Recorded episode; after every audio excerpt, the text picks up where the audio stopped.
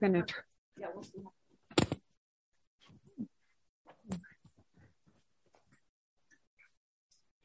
This morning, as I came in, I was listening to worship music and I heard, you know, it's home sweet home in the house of the Lord. And I thought, yeah, that's true. And as I look around and have missed being here in person, um, in the last two years, I think, oh, it does. It feels like home sweet home. So it's nice to be here. Um, This morning, if you'll indulge me, I just want to share a little insight from my prior life as we get started. I hope it'll be helpful to you in our study. I was a high school teacher and counselor, and in that role, I had the privilege to help students as they applied uh, to colleges, right? Their parents came, and of course, they wanted to seek admission for their child to the most elite schools, right? Because they wanted the best preparation for their children's future, right? We understand that. This idea has even hit the headlines recently, hasn't it? Um, their questions usually centered on how to create the perfect resume. You know, they wanted it to be full of all kinds of accomplishments. What should they be to impress the admissions counselor? I would gently remind them that admissions to a college like that is wonderful, but it's most important to prepare for the opportunities and the rigors that they'll face there, right? Admissions is glorious. You're chosen. That letter arrives. I am chosen. But it ends there if you are not given the abilities, the discipline, and the perseverance to succeed in such a place as that. Well, we've seen God choose David to be his king over his people. God's choice was not based on this shepherd's boy's accomplishments, but on who David would become, a, God, a man after God's own heart. His anointing was certainly a beginning, but not the end. God's preparation for this important role would is one that you and I would not be inclined to choose for ourselves or for our children. He does not choose to enroll David in an elite military academy where David might learn about global conflicts, strategic warfare. He didn't choose a Harvard or a Wharton education for David, where he could learn about leadership, organization, organizational dynamics, economics, management. Although these skills are really important for a future king, God is instead intent on developing David's heart. So he enrolls David in the school of brokenness. We have seen our God use hardship and pain in some of the lives of his chosen leaders. Moses was forced to flee the palace where he grew up and spend forty years in Midian as a shepherd before he led God's people out of Egypt. Joseph was sold as a servant and imprisoned in a foreign land before he was named as a ruler and positioned to deliver God's people from famine. And now, David has spent ten years in exile. ten years apart from his home, his family, his temple, while being hunted by a king who is truly quite mad. I'm looking at you and I get it. I sense you. Oh, I don't want to think about where this is going, Cheryl. Me either. um, we acknowledge, acknowledge that suffering is a part of our lives, but the thought that we need it is hard to accept. In Acts fourteen twenty-two, we read, "Through many tribulations, we must enter the kingdom of God." And in First Peter four twelve, we read, "Beloved, do not be amazed or bewildered at the fiery ordeal which is taking place to test your quality, as though something strange were happening just to you." We have heard the phrase, "In this world, nothing can be said to be certain except death and taxes." And to that, I would add suffering. Each and every one of us has known suffering.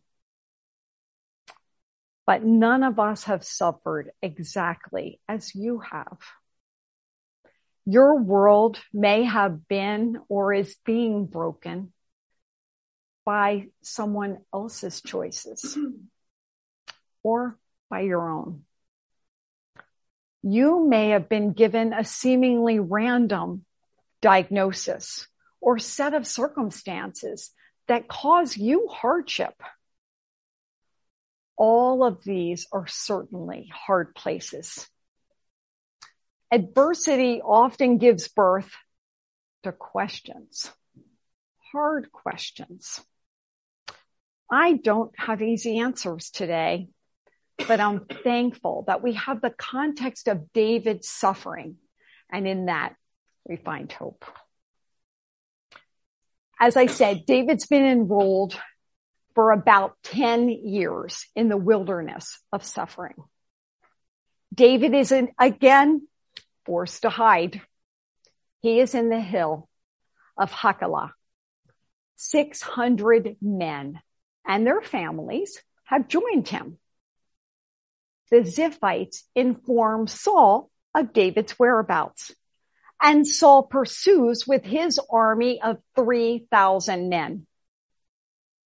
Wait, this seems a contradiction. Um, I remember Saul's tears and his proclamations and assertions of David's righteousness. Outside the cave in chapter twenty-four, Saul has experienced the grace of God through David's mercy, but he returns evil for good. This is not encouraging. David learns of Saul's pursuit. He has spared Saul's life, but there is no apparent change in Saul, or for that matter, in David's circumstances. This is not the outcome we all hoped for. I personally am a fan of the pay it forward model, or I do good and I get good, right? That's what my parents taught me. So this result is not one that's easy to accept. Perhaps it's not easy for David either.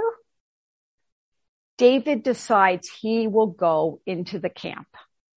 Abishai, when asked, volunteers who go with him.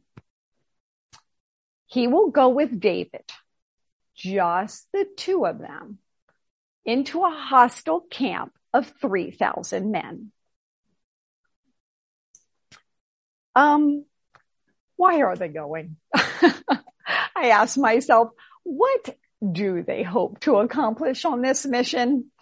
What is their plan? I have some concerns, but we are not told. Perhaps David's weariness, a desire to finally put an end to his exile, or a need to get some answers to his questions. We aren't given these answers. The two arrive at Saul's bedside. He is asleep, and his spear and his water jar are at his head. His bodyguard, Abner, fast asleep beside him. In fact, three thousand men are asleep. God has caused a deep sleep to come over them. Sorry. God has gone ahead of David. He is there. He is caring for David in the midst of his enemy. God's provision for David is certain. Abishai sees opportunity in this provision. He loves David and he wants to help. God has given your enemy into your hand this day. Now, please let me pin him to the earth with one stroke of the spear. And it, I will not speak. I will not strike him twice. That makes perfect sense, right? I am like Abishai. I have learned to trust in my own abilities. And I have often rushed to rescue, to fix, to make right in my own eyes. I aspire to be a savior for those in need. As a parent, I want to protect the lives of my children and grandchildren from any and all suffering. Yes, I am afraid Abishai's response makes perfect sense to me, but not to David. David does not allow the circumstances of his mission, his felt needs, his desires or reasoning to determine his response. He leans not on his own understanding. He replies, "Do not destroy him, for who can put out a hand against the Lord's anointed and be guiltless?" Guiltless. In this response, we see the fullness of God's work from the hardships. David's response to his unrelenting oppressor and the adversity born out of Saul's hatred is victorious. Unlike the previously celebrated victory over Goliath, this is a quiet win over himself. It will be celebrated in heaven forever. David has denied his selfish revenge. He has denied his own comfort in the release from suffering. He has denied the impatience of hurrying God's timeline. He has denied the praise of men and the approval of Abishai. He has put to death his own agendas, that God's grace may be poured out in all of its glory. David, through repetitive work of the Spirit, has had his heart transformed to want what God wants. That is God's hidden curriculum for our lives. It is the beginning of obedience. John Piper encourages us, saying this, "Obedience to God makes God glorifying hope visible and proves it is real in our lives." David's actions enthrone God. He demonstrates an understanding of God's sovereignty, ruling over his circumstances, ruling over Saul, and ruling over himself. So he responds humbly. He does not assume God's authority. He responds with grace toward a man who has tormented him, lied about him, damaged his reputation, and sought to kill him. In David's obedience, God's grace is poured out on David in abundance, and he is able to show it to Paul, to Saul in like measure. When confronted with one who has repeatedly caused you pain, receiving this kind of grace from God is a glorious superpower. I ask myself, how is this even possible?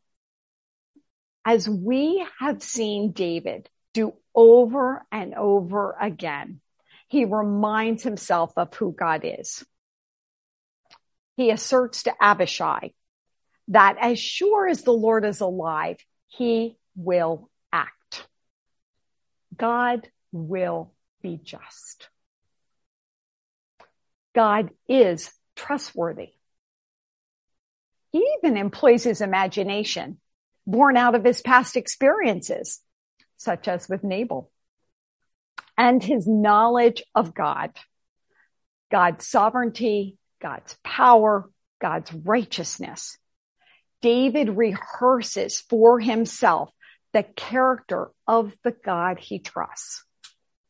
It is with this confidence he walks away. He walks away. He chooses to be guiltless before the Lord, and he walks away with a spear and water jar and returns to his exile. Wow.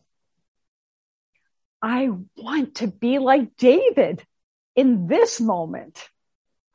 I want to honor God in every situation, no matter what the outcome is for me. The victory over myself is complete. Romans eight three in the Amplified Version, if you know me, that's, you're going to have to bear a few extra words. God sent his very own son in the guise of sinful flesh as an offering for my sin.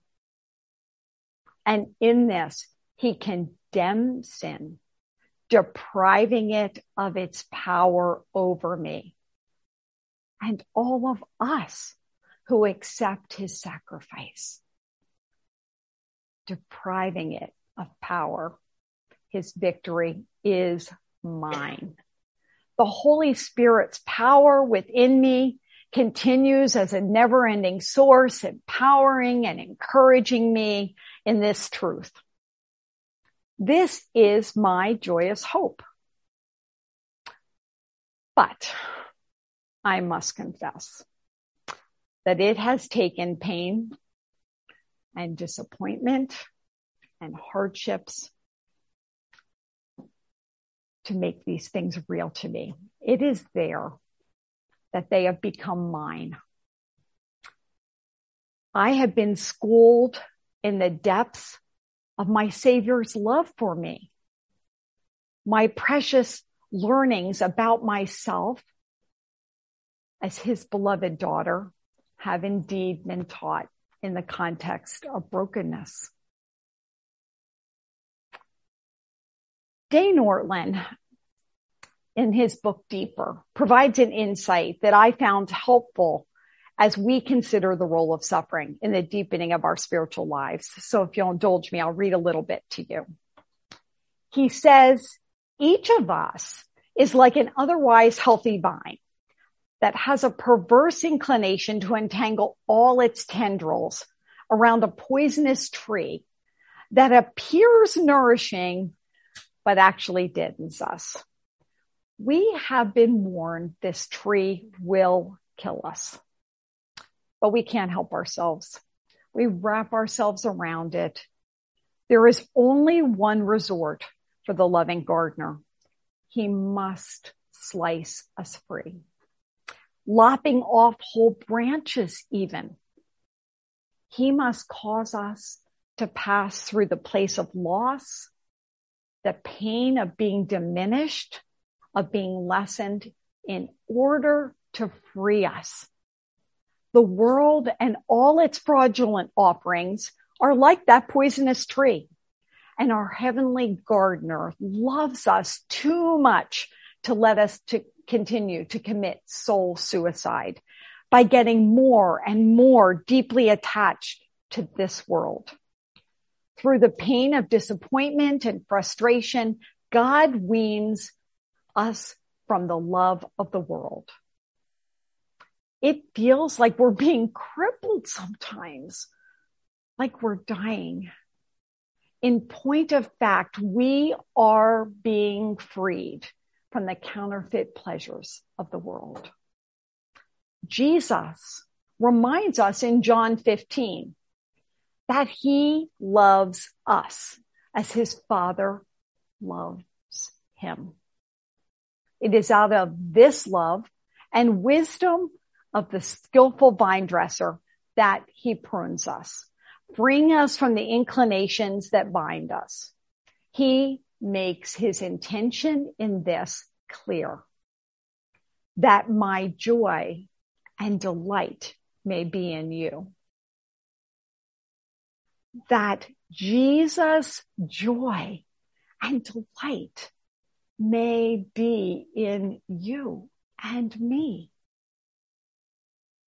And that your joy and gladness may be of full measure, complete and overflowing. That our joy may be of full measure, complete and overflowing.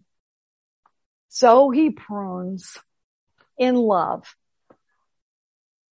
that we might be his joy and he ours. Paul, as a fellow sufferer, brings us hope from Second Corinthians four. This momentary affliction. You say, stop there, Cheryl. It doesn't feel momentary, right? But the context we'll, we'll read on. This momentary affliction is preparing us for an eternal weight of glory beyond all comparison, right?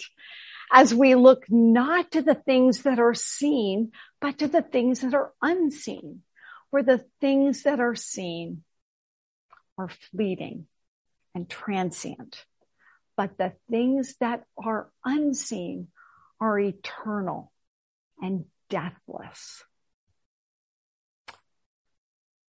David's suffering is not easily explained or understood. David maintains a humble respect for God's chosen earthly authority, no matter how unbroken it is. He calls out, addressing Saul as Lord and King. And he puts forth his questions. Why does my Lord pursue me? What have I done? What evil is on my hands? David's weariness is evident. He does not get answers to his questions from Saul. His outward circumstances have not been changed. His oppressor lives, and David once again retreats. This is not the reward for David's obedience and outpouring of grace that we hope for. But it is God's chosen outcome for David. This is the preparation God chose for his king. God does not see as we see, but looks on the heart. David's heart is being transformed to seek God's pleasure. David responds to Saul, behold, as your life was precious this day in my sight, so may my life be precious in the sight of my Lord. In this moment, we see David is concerned only with the Lord's approval. He does not concern himself with what Saul thinks. what others around him think, or even his own judgment of his actions. He is living for an audience of one, Yahweh. His trust is in God to deliver him. This is a lot to take in, and I hesitate to go further. I personally am always surprised by suffering, and I seek to avoid pain whenever possible. But at this moment, I must ask myself and you, my precious sisters, are we willing to trust God with the pain, the discomforts, the injustices, and the cruelties of this world that affect our lives? Will we choose to walk away from our own agendas as David did, confident that God is sovereign over the people in our lives, the circumstances in our lives, and the earthly rulers that challenge us?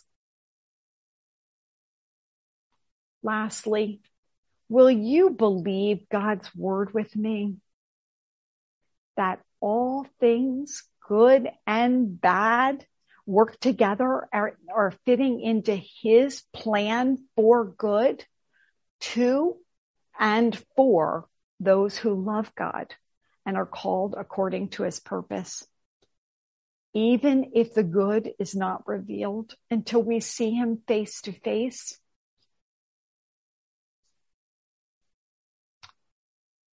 Our God knows us, and he loves us enough to invite us to share in his suffering, that we might be known by him and that we might have union with him. Pain that is held in his sovereign and loving hand brings transformation to our hearts. We are transformed to his likeness as we draw near to him. We are, by his Spirit's work, able to release the things that hold, that, to which we hold fast, to embrace him and his fullness, and th- that our joy may be complete. Suffering in his hand is not an end. It is the beginning. As we pray this morning, I recently read a devotional and by Michael McNichols of Biola, and I want to share that prayer with you. So would you pray with me? God, our Father, you have searched us and known us, no matter where we go, no matter what we experience, you are there. In our pain, Lord, grant us your rest, that we might trust in you, even letting go of our need to find answers that may not be found. Fill us with the hope that you are with us and there is no anguish, no assault, no suffering that can isolate us from your love. This we pray in the name of Jesus. Amen.